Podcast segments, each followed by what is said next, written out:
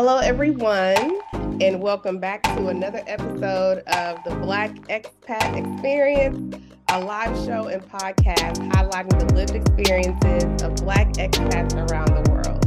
I am Kendall Tyson, your host, licensed therapist, and fellow Black expat. And as always, today we have another great episode in store for you today. And I would like for you to welcome our newest guest, Sharon Ehrlich, to the show. Hi, Sharon. Hi, hi there. Good afternoon, good evening. I am. How so, are you? I'm good. I'm good. The sun is shining. The air is clear. Um, I have another great guest, so I am in really good spirits. How are you? I'm doing good. I'm doing good. Um, you know, I was just telling you before we went live that it's very cold where I am, which is in Vienna. Um, but besides that, um, you know, in the holiday spirit, very much in the holiday spirit. I can only imagine how just beautiful Vienna is right now during the holidays. It is. Kind of like it's really the, pretty. That's Eastern Europe, right?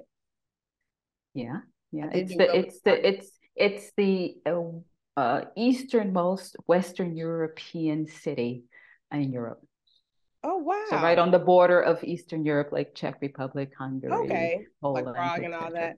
What country is that? I'm in Austria. Okay, that's what it is. Austria. I was gonna get it wrong. I was gonna say something like Brussels, but then I knew that wasn't it. No, it's Austria. It's a it's a very tiny country of eight million people. So compared to the city that you live in, this is just kind of like a spot. Oh, a, a blip on the map, right? um, yeah. But Beijing is 21 million, if I'm not mistaken. And I'm from Houston, Texas, and that's literally on par size of Beijing. So I really want to give you the opportunity to kind of give us an introduction into who you are. Um, please tell us about yourself. Oh, how much time do you have? Well, um, let me start with um, the obvious. So, so I'm Sharon, and I am a native New Yorker, born and raised, raised in the Bronx. Um, so I am a city person through and through. Um, I am a middle child of a Puerto Rican mother and an Afro American father. Um, and I identify as Afro Latina. Um, what else can I say? I'm the mother of an adult child, uh, an adult, 21 year old, and married for a really long time. Uh, yeah. My husband and I have been together for 25 years. Um, and I've been living in Vienna, Austria now for 23 years. So I've been living abroad almost half of my life. Oh my yeah, God. Um, yeah, yeah. So, you know, before the internet, I moved here before, you know, smartphones, before, you know, all of this easy possibilities that we have to stay connected with each other. Um, I found my way to Europe and, you know, had to deal with, you know all of the challenges it's it's it's gotten a lot easier let's put it like that um, in terms of my education um, I have an MBA in, in business management with a specialization in hospital administration. And my first career was as a hospital administrator. Wow. Um, in, in New York City. And I really loved working in, in, in that area and really loved working with the community. Um, but when I moved to Austria, I had to change my careers because I just didn't speak German and there was no chance for me yeah. um, to work in healthcare anymore. Um, and um, and professionally, I've had several reinventions, and so you know, I think I'm on Sharon 4.0 now. You know, so I started a career in healthcare and hospital administration, and then I ended up in in IT um, wow. for a really long time. And then I um, moved out of sales and moved into sales enablement because I am a teacher at heart and really like teaching and facilitating learning. And I consider myself a lifelong learner. And um, and that's primarily where I focus my energy now is um, in that space. And I'm also a coach as well, you know, a sales coach, I mean, a professional coach. So and and I bake cookies and sell them as well. So I mean I'm I'm all over the place. I'm everywhere. I love it. I I just oh my okay, so just to hear you kind of give the the the rundown of the iterations of your career and the different levels that you've gone through in your life and that you've done most of it abroad. I was I was literally having a conversation with my mother this morning. um, mm-hmm. talking about um, possibly meeting a mate and living abroad because I love I love being international, right? Don't get me wrong, I love yeah. the, the, US, but it's just something about being an expat living immersed in another culture that really just feels like home to me. Um, and so when I heard you share all of these, you know, developments and growth opportunities in your life and you've done a lot of it abroad, it gives me a lot of hope. yeah. There um, is it's it's you know the possibilities are unlimited. It just depends on how resilient you are um, how open you are to pivoting um, and saying yes to opportunity. I think that's uh, you know one of the uh, one of the fundamental um, elements of of my existence living abroad is looking at everything as an opportunity and understanding where I fit into those opportunities and how can I expand on them and how can I make them work for me. I love that. So you literally just gave me the title of your episode, um, or at least an iteration of it, looking at everything as an opportunity. Um, I'm curious. Well, I'm gonna say I'm curious so many times today. It's mm-hmm. you know when you think about when you first had the idea, or whose idea was it for your family to move abroad. I, if I recall correctly, you've been married 25 years and living abroad 23. Yeah, yeah, yeah. Okay. So I so I met my husband who is Austrian in New York. So he was working at the same hospital I was working at, but he was there on a two-year visa. Um, and so, you know, there was a time when his visa expired and he had to return to his home country. And he asked me if I would join him. Wow. And I said, sure. And so um, I didn't know that joining him meant we would get married. I thought I would join him just like kind of to hang out and have a good time. But yeah. then he asked me to marry him. And so I married him. And so so that's how we came because it was just impossible for him to practice his profession in in the United States, he would have had to repeat a lot of his education, and he just wasn't open to that idea at yeah. all. And so it it just seemed like the right thing to do. Uh, you know, with absolutely having no knowledge on how I would make money, if I could ever learn German, if I would ever make friends, how would how I would survive being separated from my mother and my sister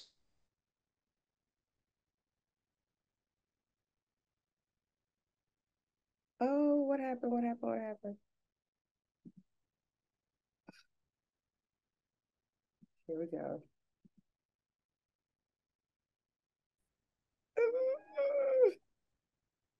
I lost you. I know. I don't know what happened. So this is mm-hmm. what happened. See, I knew I should have said anything about the internet. my gosh. I don't know if it was my I don't know if it was my side or your I don't, side, but I just, I don't know. I, I can edit it out. Um okay, okay. Um, yeah. but I do recall that you were sharing um when asked to move, like how would you be able to withstand just the distance, right? Yeah, um, yeah, yeah, yeah. From family. Um, exactly. You know, I lived with my mother um until I was 27 years old and so you know it was it was um it wasn't a question of convenience it was a question of economics you know. So right. when we pooled our income together it was easier for us all to live together and we didn't own anything we paid rent and it, it just made sense and she and she and i always got along very well. And you know uh, and i you know i just I absolutely adore my mother you know. So just the idea you know of moving across the Atlantic and being separated was just like, wow, how is that going to yeah. work? Um, and phone calls at that time were really prohibitive. You know, the cost yeah. was just outrageous. So it wasn't, you know, I didn't have the kind of access that we have today where you can just WhatsApp somebody or get on Skype or, or FaceTime. You know, things had to be planned. You know, people needed to know, you know, I'm calling you today. You need to pick your phone up because exactly. I don't know when I'll be able to call you again. And yeah, so, you know, the conveniences didn't exist. Nobody even knew that they would ever exist.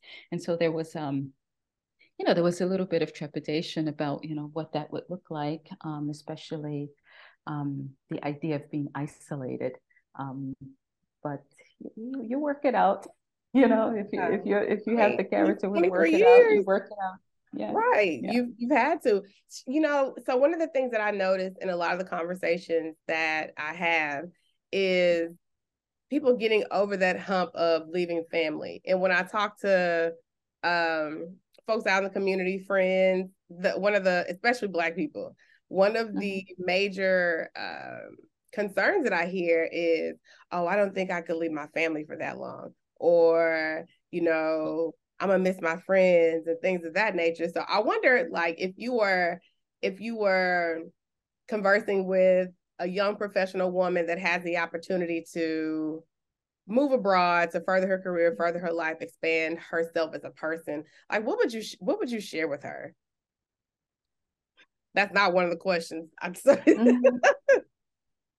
well, you know, I I think that you can't get caught up, too caught up in the unknown. Um, you know, how you might feel or how difficult it could be to be separated. You, you have to, you know, take the bull by the horns and say, I want to have an experience, whatever that experience might be, and whatever is motivating you to take that opportunity to move abroad.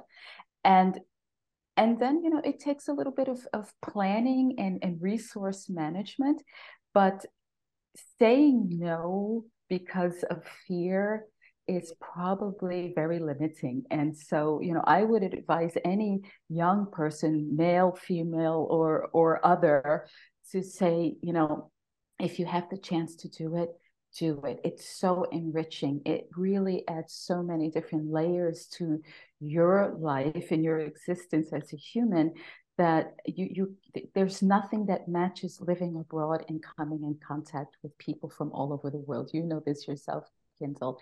And even if you just do it for six months, you know, you know, even if it's for you know an exchange program, yeah, it will fundamentally change the way that you view yourself in the world and the way you view others. Um, it even changes the way you listen to the news. It just changes everything. I agree. I I would I would definitely agree with that, and I would say that it has been, although there have been some very challenging moments over the last five oh, years yeah. after Beijing, it has literally been the, I would say like one of the best experiences, um, most salient experiences of my life, um, and mm-hmm. will definitely influence the trajectory of the rest of my life, personally and professionally. Um, so I always encourage people take the plunge it's not as bad as you think it would be. The fear of is always less than the actual thing that you're gonna embark upon. So yeah, for sure. I want to ask you when you think about one of your most defining moments abroad. I wonder. I'm sure there are plenty. Um, what what would that be? What would those be? Defining moments. Um, I would say, in terms of career, um, that I don't think one can underestimate the impact moving abroad can have on your career if your career is not what's taking you abroad. I mean, there are many people that move abroad because their career takes them there. Um, but in my situation, that was not the case. I had to completely figure out how am I going to do this thing over again? And if you're a person who is completely identifying with your work and you realize that you cannot do that abroad, that's going to take a lot of adjustment and a lot of self-talk and you know and sometimes even um, negotiation with yourself about what you can accept in terms of salary and position because you're just not going to match it one to one when, when you move. It's just it's it's not that realistic. I mean, people who have managed to achieve that, I would say, are probably the exception and not the rule. So one of the big you know one of the pivotal moments for me was you know having this come to jesus you know conversation with myself and saying you're leaving a middle management role with a career that is on a trajectory going up and basically starting from zero again you know, wow. we're talking about 1999, you know, so, the, you know, the world was different then. I was about and, to graduate high school.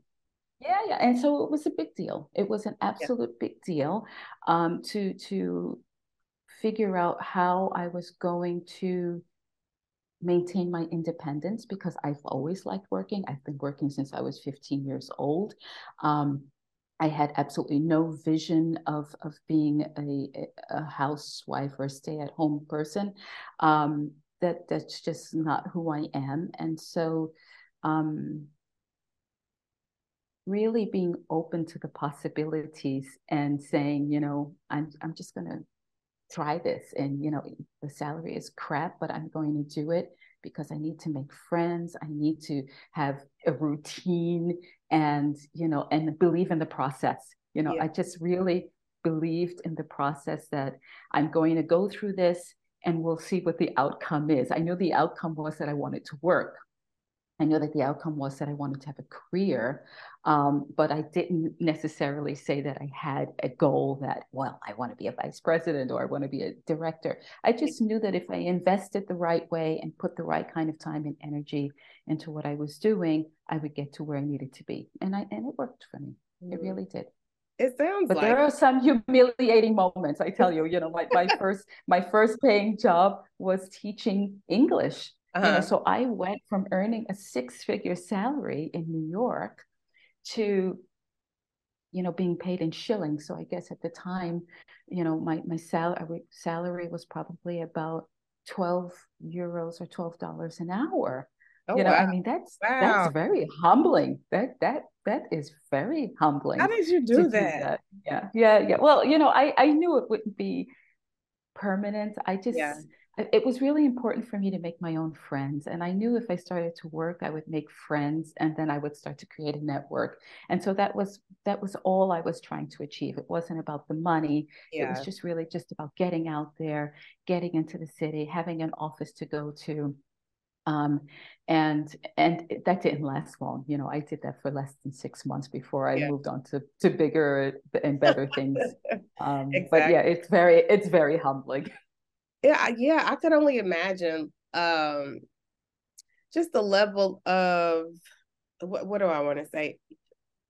It just influx, right? That it must feel like to have made such a huge transition. And I use the word, I've been using the word iterations a lot um, mm-hmm. because we develop and we evolve as people. And I just, I wonder, what do you think has been one of the mindsets or tool that's allowed you to evolve in the way that you have to get to this point after 23 years? Hmm. Um, I mean, it's, I, I would say flexibility. Um, I'm incredibly sociable, and so I've always put myself out there. Um, and, and I have talked about what it is I'm trying to do because what I've discovered is if you keep things to yourself, nothing moves, right? Because you're the only one who knows what you want to do, and it's everything is in your head. And what I discovered was when I started to be social, because I always was, you know. So I was just looking for opportunities where I could be sociable, but in my own language because I couldn't speak German, um, and start to meet people and say, "Hey, I'm Sharon, and I'm here, and you know, I'm looking for work, and these are the skills." Because I didn't know what kind of work I could get. So yeah. I, I, you know, I just kind of flipped everything on its head and said, "Yeah, I've worked in healthcare for X amount of years." And these are the skills that I have developed. You know, I have my education and I have my skills, and where are those skills applicable? And so, the, this idea that you, you know, are going to stay on this same trajectory all the time, you, you sort of have to break that down a little bit and say, what talents do I have, and where can this talent be valuable? Um, and that has that has been, I would say, the single most important thing that I've relied on to navigate my career is always about the skills that I have and the value that I can bring to any organization. And, and if, when you start to reframe your abilities in that way, then you can work everywhere, right? The sky is, is basically the limit. You can work in yeah. any industry. You can work in any country, providing that you can speak and be understood and understand others. Um, and then you know and and and and sort of lose these hangups or this this inflexibility of working in a particular industry or space um, that just kind of opens up the whole world to you. Yeah i i really appreciate that you know. A lot of people think that, or or at least I talk to you know people, and they're just like, oh, I couldn't do this, or I couldn't go there, or live there, um, because what would I do, you know, for a living? And I think that we're so. You said something really important earlier that if your identity is is really wrapped up into the thing that you do, that would that can possibly cause a lot of trepidation and just crisis of, you know, life crisis. I would say, you know, if, if you're really not leaning into what are the transferable skills that I have to be able to make it in any industry if I choose to live anywhere in the world. Because that's actually one of the things that I notice a lot. Um, looking on the expat app, you know, that Shar's created, um, or just other like messaging boards and sounding boards for expats. I see a lot of industries, you know, tech and um, DEI, things of that nature that would probably never be things that I would have thought that I could do. But when you look at the when you look at the nitty gritty, the the daily, what does the job actually entail? There are lots of transferable skills that people don't really know that they could utilize, especially educators. I have I know a lot of people that are really thinking of taking an early exit from education and they're really nervous about so, but what can I do? right? I'm just a teacher. And I'm just like, oh my God, you're literally selling oh. yourself short. Like yes. teachers can do literally anything. Mm-hmm. Um, if you think about all the things that we do on a daily basis, or you know, mental health professionals, thankfully I can do work anywhere. Um, I just want to ask you, I'm just really inspired just by even the in the short time that we've talked about being able to go and thrive in a foreign place and find like your place and grow into the the woman that I would imagine you've wanted to be, or maybe even versions of yourself that you never knew were possible. And when you think about how do you think you have grown as a person, you know, at this stage of your life? when you think about maybe, let me see, I'm 41. Um, when you first moved into who you are now, what do you think have, are some of the major ways that you've been able to develop and mature um, and get to this stage in life where you are? Hmm.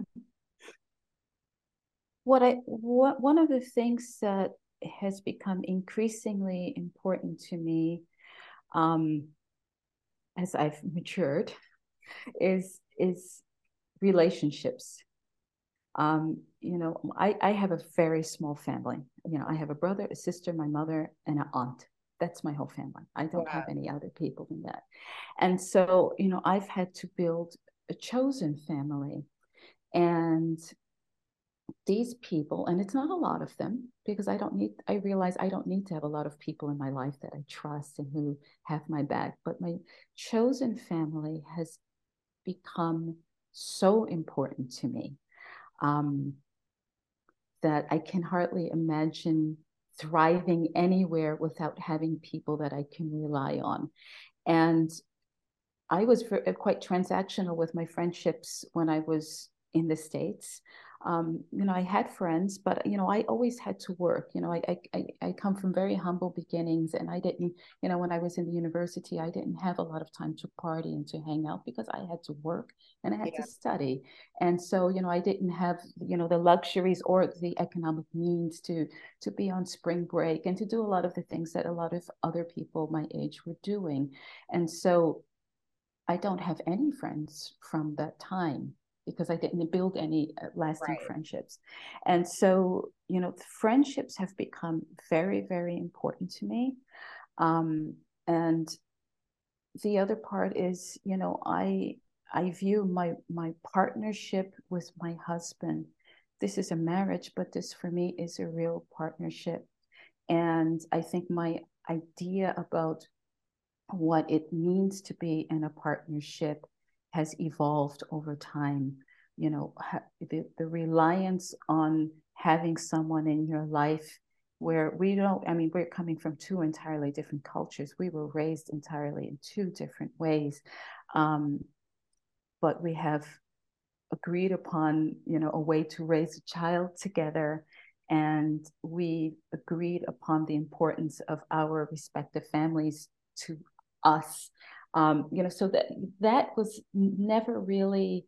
Um, I never really had concrete thoughts or good role models for that because my my my uh, nuclear family when I was growing up was not very, I wouldn't say it was a role model for, for what partnership yeah. looks like. Um, and so, you know, that's something that I didn't have an idea. I didn't have any good examples of it.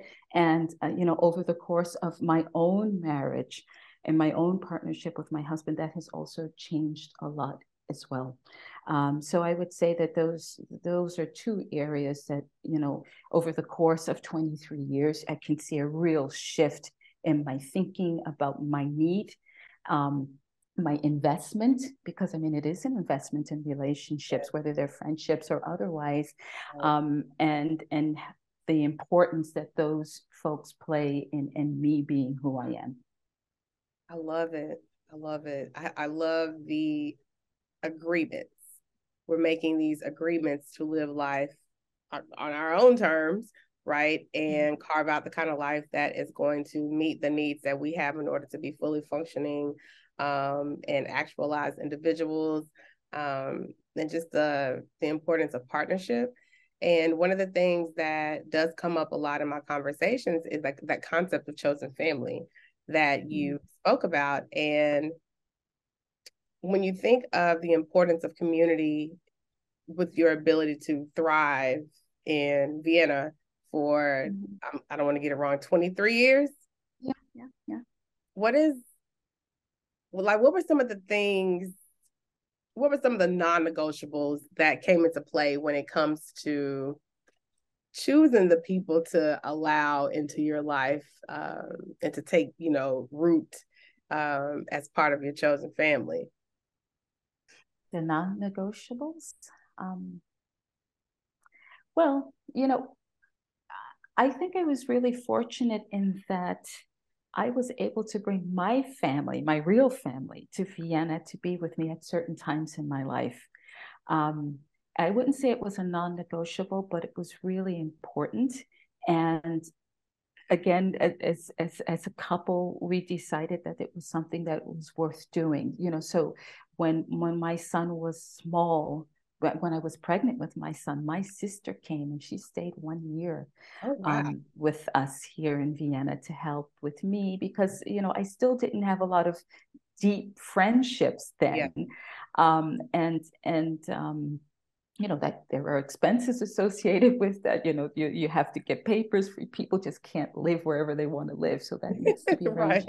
My my mother lived in Vienna for ten years and we went through all of the rigors to get her a visa.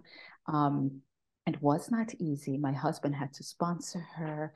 Um, you know, so my situation is very, very unique in that I had my own people here with me at different stages. Yeah. Um, and and and and that really helped make me feel very whole having them. Now I don't, you know, now I just have my my husband and my son. My mother has gone back. My sister went back many many years ago. Um, so that was something that was important that we were able to make happen. And I know that that's not a reality in a lot of countries. And actually, that's not a reality in Austria today because the immigration laws have changed. Everything is completely different. Everybody is anti everything these days. And so it's not easy to make those kinds of things happen. But of course, as you know, with American passports in those times, that was something that could be facilitated because people do not understand the strength of an American passport. I mean, Listen. it's just you know, if there's a passport food chain, we're at the top, the top. of it. yeah, absolutely. Yeah. irrespective of what our skin color looks like, exactly. this passport opens doors, and people, uh, I think people underestimate that. Yeah. So that's one thing. Uh, the other thing is, you know, in terms of my friendships, uh, you know, I, I think that for me, friendships are about, it's not about 50 50. I call you today and now you're going to call me next week. You know, we need each other at different times of our lives. And when, uh, when I've been at low points, my friends have really been present. They have been front and center. And when they have had difficult times, I've been there for them. And, you know, and it's always changing, you know, it's just like, and, and, um, you know, so for me, there has been a real, I would say, a real support and nothing expectation that you know we're kind of weighing how much one is contributing to the other because right. that's not the way any relationship is. We i i you know i might need you more now um at this time of my life and and and maybe then we don't speak for six months for whatever reason because i'm busy and you have your head down doing your work or whatever.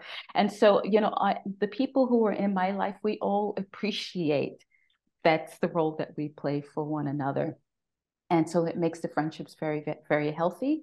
Um, and sometimes we're seeing each other all the time and sometimes we have breaks. Sometimes we have forced breaks because of you know like pandemics and things like oh, that. God, right. Um, yeah yeah. Um, but um, i would say that you know the the, the friendships have are, are really I think that the one way to describe them is generosity. We've all been very generous to one another. I love that generosity. It makes me think about kind of the hoops that you have to go through in order to sustain a, a quality, you know, non-transactional type of friendship. It makes me mm-hmm. think like recently my best friend just got married. Um, and I was um uh, maid of honor, and it was all virtual. Like I mm-hmm. obviously couldn't be there. We can't travel back to the U.S. and get back into China and things like that. But having to do like a wedding toast virtually or mm-hmm. um, seeing um, she recently had my nephew er, in, in, in October, um, just being able to see him or even with like my nieces, sometimes it's sometimes it's really hard um, because life goes on and yeah. it's yes. sometimes I, I notice there's a lot of weighing the cost of this decision that I've made for myself as far as living abroad. And yeah. I can only imagine like the type of life changes and things that have occurred for you and your friends as you've been abroad for the amount of time that you have. But I think it is so interesting that your mom has lived there for that was your mom was there for 10 years and your sister yeah. there for a year. My mother would, I love my mom, but she would drive me crazy if she was here in Beijing. well, you know, I have to tell you that my mother had her own apartment. She she wouldn't be able to live in the same place that I'm living because we would have killed each other. Hold oh on one God. second. I have to plug my laptop in. I just realized I'm running out of power here. Um Thank goodness for the edit feature. Yeah, sorry about that. Oh no, you're fine. Okay, there I go. Yeah, I mean, when you talk about cost, this is something that's also really important. I cannot tell you how many funerals I've missed. Um, yeah. And, you know, in our culture, you know, funerals are really important. Um, but you you just can't get on planes when you, you when you work and and you know and and people are planning funerals within a couple of days of, of, of somebody expiring. You can't get right. the time off from work. You know, there are all these factors. You have a kid at home, you don't have childcare, you know, so there are costs. Um, and and you and I have missed a lot of things in the states just because of access, and you know airline tickets not being the right price at the right oh, time, goodness. and um, yeah, and, and some of them, yeah, and some of them have been really, you know, some of these these these costs have been heartbreaking, you know, not being able to be someplace when you needed to be there. Um, and, uh, and, and there's really nothing you can do about it. You know, you try to you rationalize it one way or the other, and it's sad, yeah. and you know, and and you, you know you, you, can't have guilt about it you know you you just try to you understand that there are also limits you know when you put yourself that far away from your people um you know your reaction time if you know your in-person reaction time just isn't there. It's yeah. it's just not there right? It makes me think of when i first moved to beijing in august my china anniversary what we call it is August. That's a good one.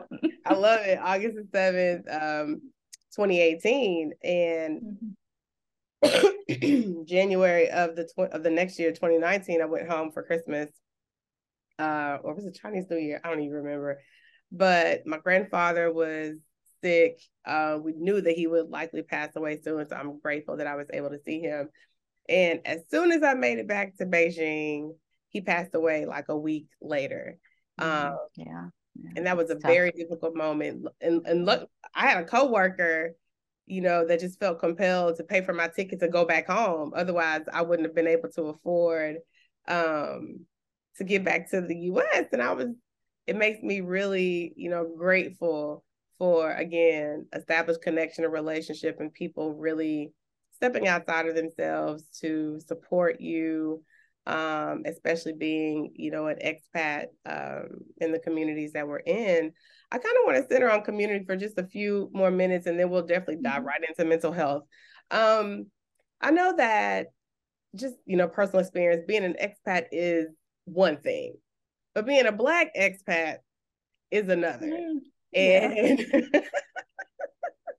that tells me a lot i'm just really curious about you know your experience being an afro-latina woman mm-hmm. um, in vienna 23 years ago and just how like you've been able to transition you know culture wise and things like that as a as a black individual a latina individual living in austria no vienna which i imagine doesn't have a ton of melanated people um that's right please please enlighten me on how that's been for you well you know the the the experiences have I like to think of it as you know as a spectrum, you know, and so you know the, the the spectrum has included, you know, you know, on one side of the spectrum is the outright racism. Yeah. You know, walking into shops and people telling you, please leave, you can't afford to buy anything here. I've had oh my God. Are you kidding me?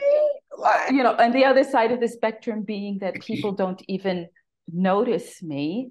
Um, and that I'm, you know, a black woman right? Um, you know and then everything in between. And so i mean there, there, there, are lots of things i can say. I don't want to i don't i don't like to relive trauma because you know it's i mean there are just some things that are really triggering if i start to to speak about them. They I, you know that the sure, same emotion that i had you know when it happened, sometimes it, you know it comes back in full force. But what i can say is this um, you know, Austria has its history. Let's not forget the role that this country played in, in the, the Second World War. And people um, are not very open to foreigners of any stripes. Wow. And you could imagine, um, you know, when there was an influx of people coming from Syria in 2015, it really resurfaced some of the um, behavior and some of the, the, the, thinking of, of people as it relates to to foreigners who are not white because yeah. you know the behavior is completely different now when we have Ukrainians coming across the border uh, who are white yeah. you know so so and, and, this is a country that is I guess more than 90 percent uh, ethnic Austrian people, you know, so it's not, it's, it's, it's not like, you know, or at least in this city, it's not like living in London or in Paris where you would see more people that look like right. us. Um, so, so racism is real. Um, I think that there is also, um, you know, I I've, I come out on the winning side of that because, you know, if I speak German, people immediately recognize from my accent that I am American. So I'm already put into a different box than if I would speak with some sort of an African accent, right? I'm treated completely differently. My skin color is not that dark. So the amount of racism that I've experienced is a lot different than racism that my friends who have browner skin have experienced. Right. Um, I, you know, I have a mixed race child. And so I had to you know, have a conversation with my husband before this child was even born to explain to him we have to protect him. Yeah. Um, he, you know, everybody will think he's, he's small, but he might be seen as a threat as he gets older. And my husband, he refused to believe that because he said, well, no, he comes from a good family. His father's a doctor, his mother's an executive. And I said, no, that's not the way it works. No. That's not the way it works. And you know what? My son has a car and he gets pulled over all the time for no for no moving violations at all. He gets I'm pulled so over. I mean, I don't have the the same fear that I would have if he were in the states being pulled over yeah. because I know that that has real serious implications. Yeah. Um, but nevertheless, you know, I was really saddened when he said, "Oh, mommy, the police they pull me over all the time, and because the the registration is in his father's name." They see that his father is a medical doctor and then say oh your father's a professor. And then you know they kind of let him go. Um, yeah. um, and i just think well, what you know if if he didn't have this registration what would happen then? You know what right. would they would they give him a rough time? Uh, you know so so it, it it's real. Um on the other hand, I can also tell you that my color has worked to my advantage uh, because I'm always the exotic person. I'm the one who walks into the room and people say, oh, I mean, maybe not so much these days because there are more people that look like me in Vienna. But I can yeah. tell you, you know, when I first moved here, you know, and I'm very tall. I'm five, I'm five feet 10 inches. Oh, you are and, tall. You know, if, yeah, I'm really tall. And then if I wear three inch heel, I'm way over six feet tall, right? And so if I walk into a room, people notice me um, and and therefore there's you know either positive or negative attention it depends how that works and i don't even want to talk about corporate and how that it manifests itself I used to work in corporate organiz- so I get it. yeah, uh, you know, I don't want to get into that discussion, but what I what I can say is, it's real. Yeah. Um, I think oftentimes I've been a little bit slow on the uptake to understand are they treating me like this because of my color? Or are they treating me like this because they're jerks you know? And and, and my default is always to say no actually it's because of my color. And you know i don't know if that's hypersensitivity or you know sometimes it's real sometimes it, it's imagined. But i mean if you have enough experiences you start to to feel that way. Um one of the things that I think we all do as a defense mechanism, you know, when we go to behaviors that we I had in the States, I still carry with me here. You know, if I go to the shop, I always ask for the receipt for something right? Because I never want to be accused of, of stealing really? something. Uh, you know, I mean, it's crazy, but you know, this behavior that I had from the state, I, I still have it here, although nobody has ever accused me of stealing anything here. So you take a lot of that baggage that you had from the States and you bring it along with you. And so I have some of that baggage with me. Um, and I don't necessarily, you know, I don't think it serves me well, but I still have it. Let's just put it like that. I hear you. I still have it. I hear you. It. I, I, would imagine like just dealing with certain types of race-based, you know, traumatic stress. It will not even imagine. I do know that it, it is difficult to let go. You know, to to untether ourselves from those particular experiences. Yeah, but it is. You know, looking at each situation for what it is on its own without being flooded with all the things that have happened okay. over your lifespan. It's not an easy okay. feat. Um, no, it isn't. It and isn't. I don't know many people that have to even consider having to do that, right? Um, trying not to be overwhelmed and overcome by what you've experienced when you enter a similar situation. And I just wonder how does it how does you know the possibility of reliving situations or being reminded of something and really having to still yourself so that you can just be present and be your most authentic self in the spaces that you find yourself in in Vienna what what does that look like for you to really be grounded and rooted in nope right now I'm good. It's not anything that I've encountered before and I'm going to show up as my full self yeah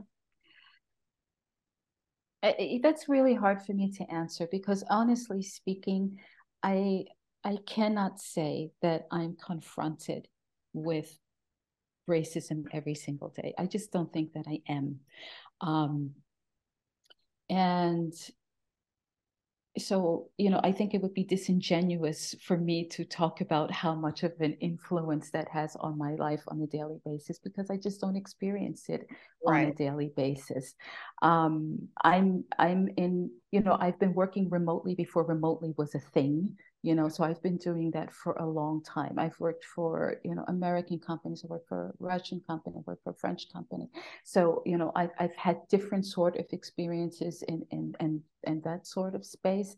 Um and i'm not really I, I i really try not to carry that around with me because i think it's counterproductive and um honestly speaking if I go down that path, I think I start to become a very, very angry or yeah, I, I wouldn't say angry, but you know, I start to have a lot of distrust. And I prefer to, I really prefer to give everyone the benefit of the doubt in the space that I'm moving in, right?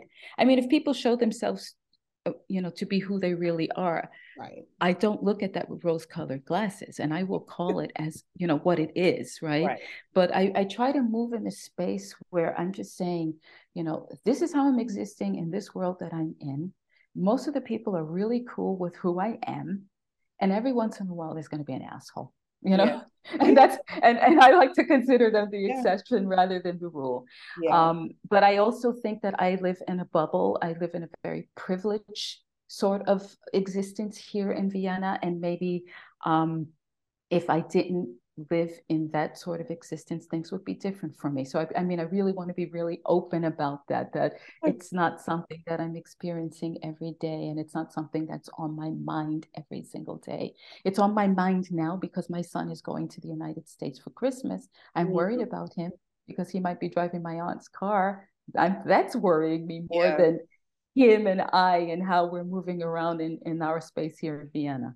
Yeah, yeah, that's that's very very valid and very fair. Um, and I'm actually really happy that that's not that those particular situations aren't things that you're constantly bombarded with. Um, because it's a lot.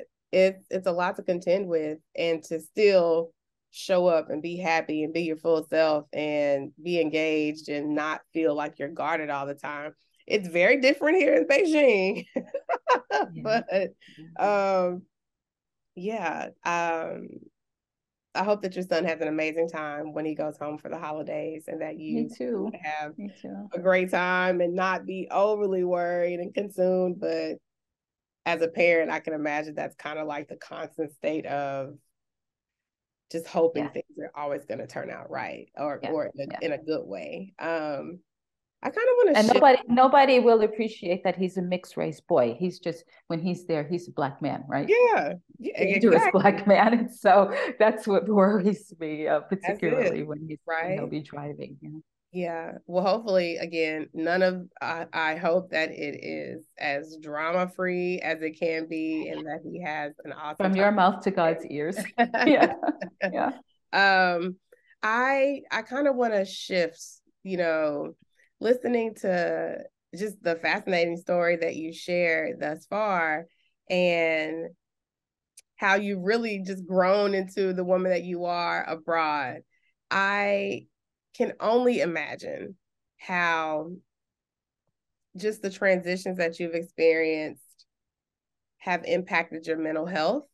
Um, and I, I first would like to know when you think about the the the term mental health like what what comes to mind when you think about that word those words? Mental health. Um well i have a lot of strong opinions about mental health because um people in my family have suffered from various degrees of of mental stress or mental instability. And so I've experienced that and have seen it firsthand. Um, when I think of mental health, for me, this is your well being, your ability to be able to, to cope on a daily basis with what's thrown at you, um, to not always be in your head ruminating about things real and imagined that yeah. prohibit you from living your life and experiencing your life to the fullest um, so that's that's how i view mental mental health at least this yeah. this term what it means to me yeah yeah thank you um and when you think about you know, you shared that you have some family members that have personal experiences with mental health challenges. Mm-hmm. Um, mm-hmm. I just wish more people were honest about that. That's kind of like the impetus for me doing this show is for people to normalize, normalize the fact that everyone at some point or other in their life will have a bout with some sort of mental health challenge. Right. It's a spectrum. There'll be varying degrees of what that looks like for everybody, but as a mm-hmm. community, for us to be a lot more open about what we experience so that the stigma isn't still so strong because it's so strong. Um, yeah, it is. It makes me think about something that just recently happened. There was um, uh, a famous performer out here, uh, or in America, uh, a young black man. I'm I'm 41. He's 40. Uh, he was. 40. I know this story. I'm very Which, familiar with it. Yeah, mm-hmm. yeah. And just yeah.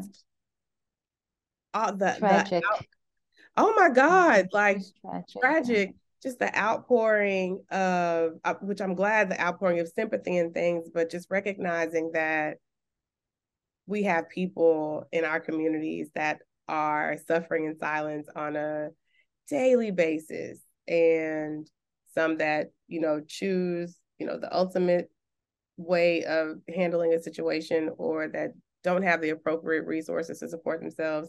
And what i'd like to know is for you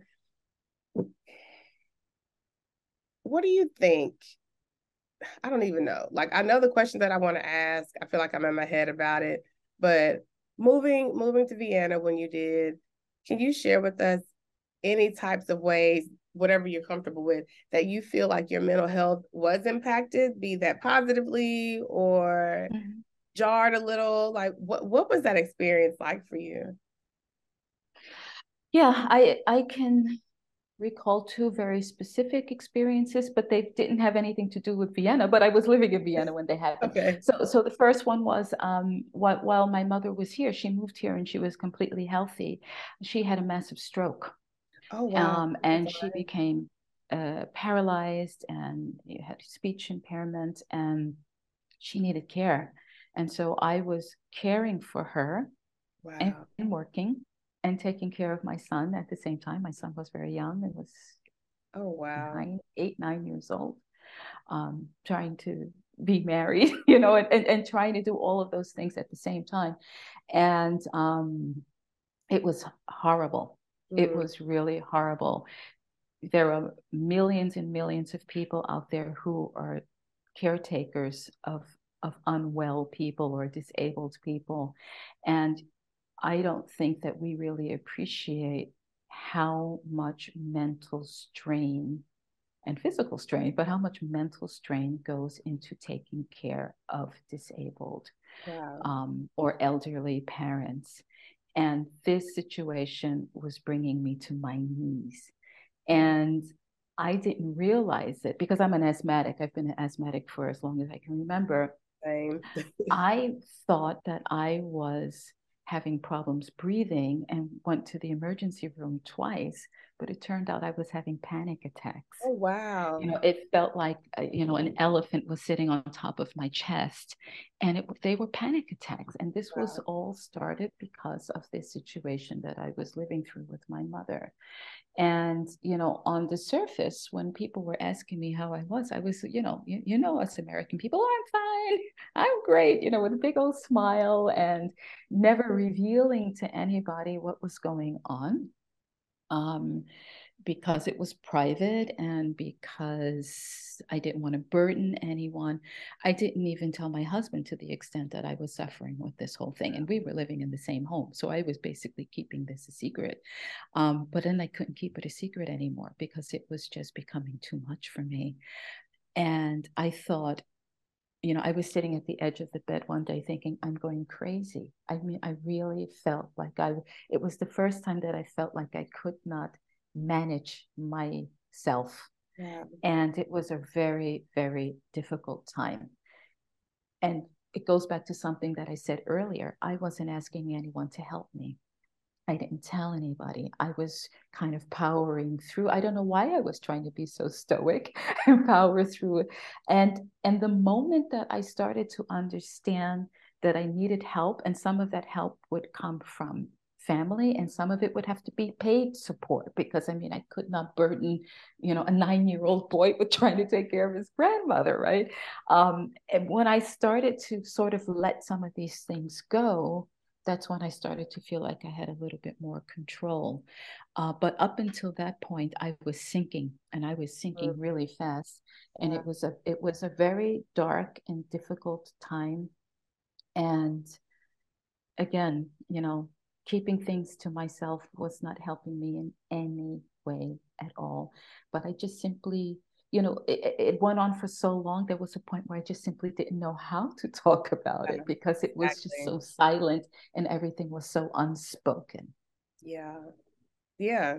I, I thank you for sharing that. First of all, I know that's I don't know anything, but I can I can feel just how much and how heavy um, that particular experience had to be. Um, I'm wondering when you think of when you look back back back at this at that point in your life in hindsight, mm-hmm. what do you think you needed then to be able to?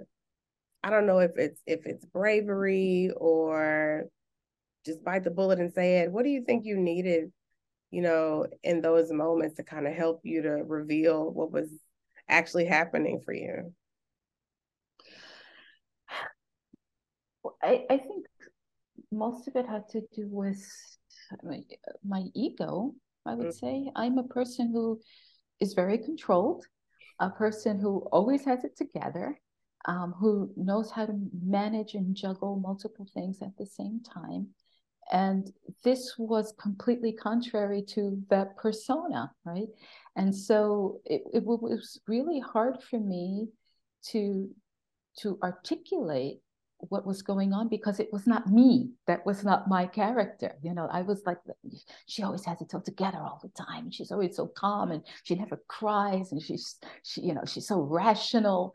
And i was irrational and i was you know i was trying to do things that were just, there were not enough hours in the day to get everything done. And i was putting myself under such pressure and holding myself up to a standard that is nobody could could manage that standard um, so so that was the issue and so what i should have done very early on was to recognize this cannot be managed with the resources that I have available to me. Something has to give. That's the first thing. The second thing was, you know, my mother also had a lot of influence over how I was handling things because she didn't want anyone to help. She didn't want anyone in her home. She didn't want any, and and I was capitulating to everything she said. But meanwhile, you know, the burden was on my shoulders. And yeah. you know, there was a certain point where I told her, listen, lady, I need to pay somebody. And I should have said that a long time, you know, before, and I didn't do it, you know. So I was also letting her, you know, I was trying to to let her have the dignity that I felt that she needed as an adult yeah. who had just lost a lot. She had become dependent. So she was yeah. fully independent and then she had become dependent. Yeah. And I understood that this was difficult for her but what she didn't understand was that it was difficult for me because every all of the burden was on me to then pick up yeah. all the slack where she couldn't do things. And so looking back on it, I would, you know, take me by the shoulders and say, Sharon, you need to get it together and understand that resources need to be applied immediately or you know and of course managing resources is is also stressful yeah. right but at least you have these others you know th- it's a different kind of stress when mm-hmm. you start to outsource some things um so that's probably how i would have handled it differently but i mean hindsight is always 2020 and it took it me is. a real long time to get with the program but i mean and the only reason i got with the program was because i started to realize that i was unwell and i was not feeling well and i was getting i was starting to become very short um, i don't have a temper but i started to realize that you know i was even becoming abrupt with my own child um, mm-hmm. um, which i had never done you know so i was seeing that manifests itself in ways that i didn't like because it was not how I handle myself with people. Yeah. And it was really, it was a scary, I it was not a good time. It was not a good time at all. I imagine that, you know, again, thank you for your candor um, and sharing that experience. It's, it's something else to be able to set boundaries with the people that we love um, and strike that balance of I, I really appreciate how you sharing that you wanted your mom to be able to heal with the dignity that you know she deserved but then it's also on the flip side recognizing that doing all of this is really to my own detriment so right. what yeah. what's the middle ground um exactly. and i often find when working with people that are caregivers of family members it's a very difficult bridge to gap gap to bridge um mm-hmm. when it comes to how do i how do you take care of yourself to the best of your ability while also assuming the caregiver role to these people that you care about it's that's very a lot to contend yeah. with um, yeah yeah yeah. And again i consider myself very lucky because it's one of one thing that you can get here which is really affordable. You can mm-hmm. get people to help you. If I had been experiencing that in the States, I'm not sure I would have been able to afford what I, you know, the, the you know, the stopgap measures that I put in place. I don't think I would have been able to afford it. Uh, oh and here I could afford it. And so, you know, you know, I always tell people, you know, I'm not happy that my mother had a stroke, but I'm glad that she had a stroke here in Austria because she had health care. She was completely insured. Um, we could pay for her to have a companion and it you know it didn't put us into financial ruin. And so there were some advantages that you know being here afforded me and i don't think i would have had those same advantages if this would have happened when we were in new york city. Yeah i i, I hear you. You know when you're sharing that it makes me think about when you when you think about the types of supports that you were able to receive to kind of imp- to improve your level of mental wellness and functioning mm-hmm. again you share whatever you're comfortable with. What what did that look like for you personally and what is the what does that system of mental health care look like in vienna? Well i i did not take any advantage of of, of mental health professional. Uh, for me getting my time back was more important than anything else.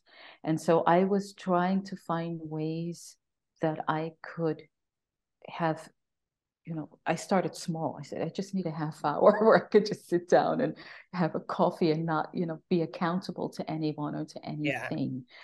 Yeah. Um, if I had decided that I wanted to seek the support of a healthcare professional, a, a, mental health professional, I would have had to pay for that myself. Mm. Um, it's not incredibly expensive compared to what, you know, I'm always comparing everything to what I would have paid in the States. Yeah. And so I would have paid a, a, a doctor's visit, which probably would have cost me anywhere from 90 to 200 euros per visit. You know, eh, that's what I would have had to do, but I didn't do it. Um, I decided that I would get a personal trainer instead and go to the fitness center and work out and, and, just try to get some movement and try to get strong and, and feel good about my my my physical being. So I mean that's the path that I took. But if I would have gone the mental health path, I, I would have been able to afford it. Um, I say that I wouldn't have gotten any support from the government only because if I would have, you know, then declared, you know, that I need mental health support or whatever, I would have had a very limited amount of professionals to choose from. And, you know, because yeah. I mean, there are, you know, the, there are mental health professionals that are covered by healthcare, but then you're limited, you know, there's a limited supply of them. And if I would want to choose who I want to choose, and then that means I would have had to pay out of pocket. So, so that's how it works. You know, mm-hmm. it's it's available here, but I didn't take advantage of it for myself. Yeah, but what I am glad is that you got active. Like when we when I'm working with clients and things, four of the things that we try to assess immediately is sleep, exercise, eating, and hydration. And mm-hmm. exercise is one of I won't say well, it it it can be free, but depending on what you want to do with it, one of the most beneficial ways to come out of a slump. So I'm glad that you took the route that you took to help yourself in the way that you felt was most important, right? Or or most effective. Um yeah. when you think about I just have a few more questions. Like all of this to me sounds like an exercise in vulnerability. I mean, from moving to another country and really just exposing yourself to a different culture and really having to acclimate and find yourself in that to caring for a loved one, you know, recognizing that there's a little bit of personal faltering in doing so much. And I'm wondering what your thoughts on vulnerability as a strength are. Oh, I think I think it's absolutely essential. Um, what what I have discovered in my personal and professional life is that when you expose yourself authentically, it's it it doesn't have it doesn't happen as a risk to yourself. You know it's it's not that all of a sudden that you're seen as the the weakling um, i have found in my case that it's people have appreciated what i've said to them. I mean you know when i was going through a lot of this strain with my mom i had a team that was reporting to me and i told them you know once i got it together in my own head then i had to tell them listen folks I am not available to do this because you know I'm taking care of my mom and I have this. And, and they started to understand, you know, they would schedule things and say, Sharon, we scheduled this at this time, but is it going to work out with your mom's schedule? You know, so they understood. And so, you know, every, I did not see that showing that side of myself as a person who you know not only had this additional responsibility but who had some challenges managing it i didn't keep it to myself. I found that it was it was not only appreciated because I was not showing myself as this picture perfect lady who has it all together, um, but it also allowed people to also share with me because they said, well, you know, she, she, told me about what's going on. You know, I'll show you, I'll show you yours because you showed me mine, basically, kind of thinking, right? Exactly. Um, which, you know, which in terms of being a leader, that worked out for me very well with my teams. Um, in terms of my friends, as I told you before, um, nobody saw this as anything strange because I mean some of them were already out there and wearing their you know all their whole lives on their shirt sleeves um, right. Um, but they understood and they could appreciate that you know if I was telling them that I needed something that I really needed it right um, because I wasn't always coming you know all the time you know so they so they so they got it I think uh, being vulnerable is um is something that a lot of us have to learn because we we are taught in many instances, um, particularly when you're working in the in the corporate space, that you know if if you show yourself your true authentic self, that this can be a liability for you, and you know if you spend enough decades behaving that way, Eh, that becomes your behavior that becomes who you are. And and so i can tell you in my instance i had to to learn how to be vulnerable. I had to learn how to articulate things. And nothing bad happened you know? Nothing bad happened. You know the world people didn't come after me. Nobody leveraged that against me to try to you know get more or get ahead or, or whatever. Um and it makes it easier just to move through life because you you don't always have these walls up. You know, keeping the walls up, they're, they're, that's exhausting. It's it is absolutely tiring. exhausting. Yeah, it really is. Thank you for offering that sage, you know, wisdom. I I I really would like to know, knowing what you know now. You know, let's just say when you were back at my age 40, 40 I'm not 40, 41 what would you tell yourself who you are now, the woman that you are now, the mother, the wife, the executive that you are now? What mm-hmm. type of advice would you have given yourself as you were moving through life um, at that stage? I would give myself the advice not to focus so much on on the the outcome. I mean, you, you need to know which direction you're moving in, but you cannot be married to a very specific outcome. And so, you know, what you want becomes your North Star, and you do what needs to happen, but you get more involved in the process as opposed to the goal. Because yeah. when you focus on the process, on the things that you need to do now, in this moment today, you have so much more satisfaction.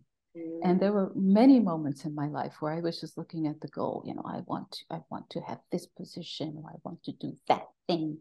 Um, and that can only lead to disappointment because you're chasing things and those you know that those things are moving further and further away and you can never be satisfied with what you have at this moment yeah. and so that's what i would tell myself enjoy the process enjoy the process you know i brutalized myself for not speaking german well because and i could never enjoy it because i was always so focused on let's be perfect.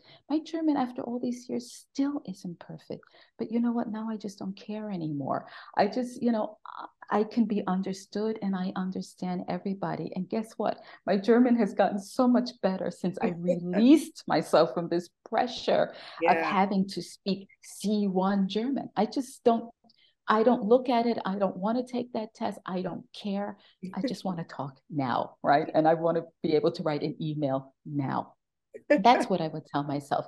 And this would just take so much of a burden off of, you know, chasing things and really allow me to have lived in the moment and enjoy the things that I was doing. I love that living in the moment. Um, thank you for that. It just it really reiterates something that my mom said this morning about the process. And it's it's it's funny because these are things that I tell clients all the time. It's not about the the end point. It's literally the growth that's happening throughout exactly. you know, the journey. Um, but it's it's so different. It hits different, even though you know it but then you hear it reiterated from someone else. It's kind of like the thing with parents. You keep telling your child this, but then a stranger can say it and it's just like, oh, yes, I know. well, I know. I I would love to know, like our my last uh, two questions, I'd say. When you think about the advancement of mental health, you know, in our in our respective communities, um, mm-hmm. what would that what what are what are a few specifics that you'd like to see improved upon? Accessibility. Mm. I still I still believe that accessibility is an issue. Although, you know, you, you see all over social media, if you feel like you're going to commit suicide, call this number. I don't think that's enough. I think you have to meet people where they live you know, wherever they are.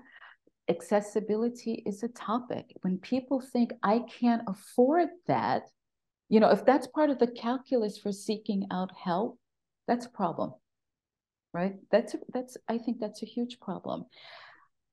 The other thing is when it comes to issues of mental health, we somehow, when it comes to, to men, I think that men are completely, you know, and I don't know if it has to do with, you know, patriarchy, misogynistic thinking, whatever, machoese.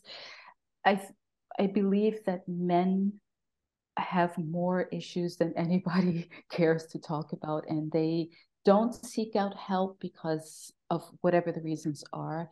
And so there needs to be more focus on on men understanding that it's okay for you not to be okay and that you need to to get yeah. help and seek out help uh, I think that's that's another topic that is really important, and of course now that we are, I don't know if we're living in a post-pandemic world yet, um, but it, you know at least we have these two years behind us. I think there are a lot of people out there who are in a very very difficult stage now. Mm-hmm. The the idea of remote working, although on surface sounds really great and everybody has the aspiration that they want to work from home, there is a level of isolation to that that nobody ever considers. And if you are home all the time with no contact with people, physical contact with people, this cannot be good for anyone. And and so organizations have to they have to make some accommodations to, to ensure that their employees are well. And I don't know what that looks like because I'm not an expert. But yeah. you know, you, you you can't have, you know, you say that we're not going to pay for commercial rent anymore. Everybody's going to work from home while we're saving a lot of money. Well, actually, you might be saving money on paying for rent, but now you have a lot of mental cases working for you because these people are home. They, when they look at their laptops, they're triggered because they know that the laptop means work and stress. So your home is not even your sanctuary anymore. There has to be some way to accommodate so that people are well yeah. under those sort of circumstances. And it, there, there probably is not enough research done yet because we're so you know this whole thing is so nascent um, but there definitely has to be some change and some investment on how to support people who are remote workers as well. Yeah, i agree with that you know it's um, glamorized a lot. Completely working completely. from anywhere in the world which i know with my profession i can do but there's this there is this through line like you said of isolation and maybe you know we don't go to work to find friends and things like that but i would imagine that for someone to stay psychologically well especially when it comes to remote working you need to have a very strong support system outside of your work structure that allows mm-hmm. you to have that face time and that physical touch and that connection um, to other people that way again you're not alone all the time because we're not built to be we're not built to no, be isolation. We're social creatures. I mean, and and just being, yeah. So anyway, that, that, that that's my two cents on that. Thank you. So last question. You've done this thing for your life. You've moved, you've moved abroad. You know, you have a completely, it sounds like thriving life in Vienna, family, career. I'm wondering, what are you, what are you most proud of? Hmm. What am I most proud of? I love that. Um, hmm. yeah, I don't know. That's that's not something I think about. Um, you know, I I I'm proud that I, I raised what a, a well balanced young person who I think will contribute to society in some way. He's a he's a nice young man. He's he's a I mean, I'm still calling him a boy. He's a good boy. I mean, he's 21 years old. Forever be a he's boy. a good person. yeah, he's he's a, he's a really good, decent person, and and I love him to bits. So I would say that that's I, am the most proud of of having raised with my husband. Naturally, I didn't do it alone, and and with the community. You know, with my mom and my sister and my mother-in-law, we raised a really nice human. Uh, so I'm particularly proud of that. And the other thing that I, I don't know if pride is the right word, but I certainly am impressed with my ability to reinvent myself and and I'm not afraid of do-overs. You know, yeah. that, that doesn't scare me. If I know if I'm unhappy, if I'm disenchanted with the industry or with the people, I don't have an issue with stepping out and trying something new. I just don't. I'm not afraid of it. I've, I've, I've haven't, since I've moved here, I know that I don't have to be afraid of it. And I've done it so many times now. Um, it's just a question of, you know, when is the next version of, of Sharon going to happen? Is it, you know, this year, next year, the year after that? And so, you know, I'm not, I'm not, uh, I'm not afraid of, of updates and version changes. Yeah. I think it's enriching you know, as I said before, I'm a lifelong learner. I don't mind learning something new. I don't mind mind and I don't have any fear about applying new things that I've learned. And I don't have any hesitation of talking about myself and positioning myself in a different way. You know, I was a healthcare professional. I was a sales manager. I am an enablement person. I am a coach, you know, and that it doesn't, you know, I'm not stuck and I'm not married to any of those things. I do mm. that now, and maybe five years from now, I'll do something different. And that's also okay with me. I love it. I just keep hearing reinvention, lean into the reinvention. um, yeah. lean into the unknown and like tap into the gifts that have gotten you this far. That's literally like the umbrella that I see your wisdom being shared under. And I think it is hella brave, honestly, um, and such so inspiring. Um, ah, I really appreciate you sharing uh, just so many pieces of wisdom and nuggets and important aspects of your life.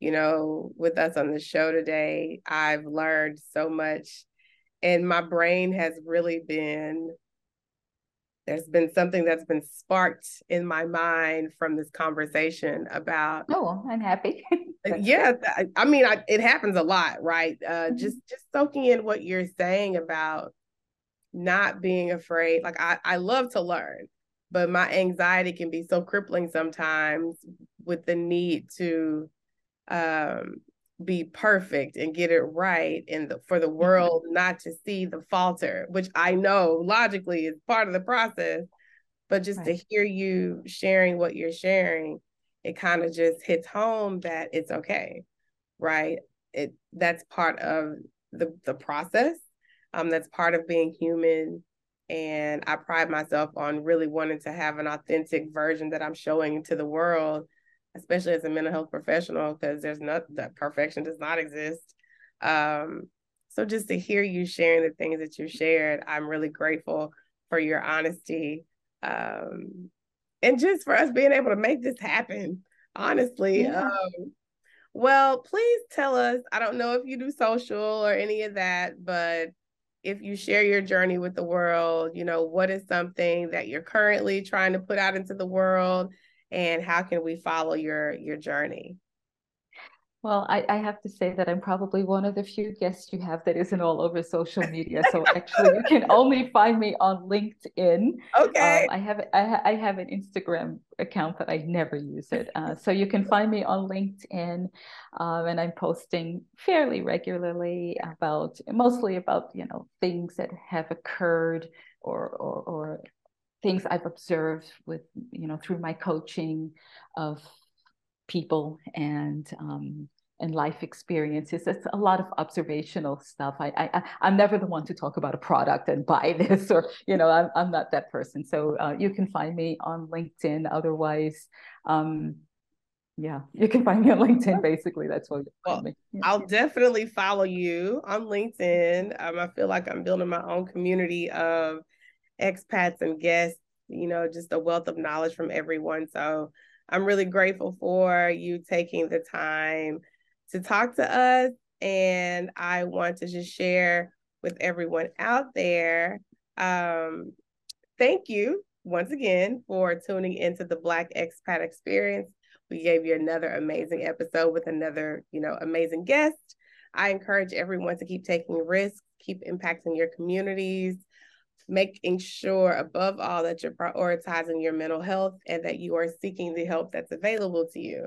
Um, please share this in your communities, and we continue to look forward to offering you quality content and more impactful people uh, as we show the world that Black people thrive and live abundantly everywhere, and that our mental health is our priority. So, thank you. And with that, I am going to say bye. Thank you, Sharon. Thank you very much. It was my pleasure.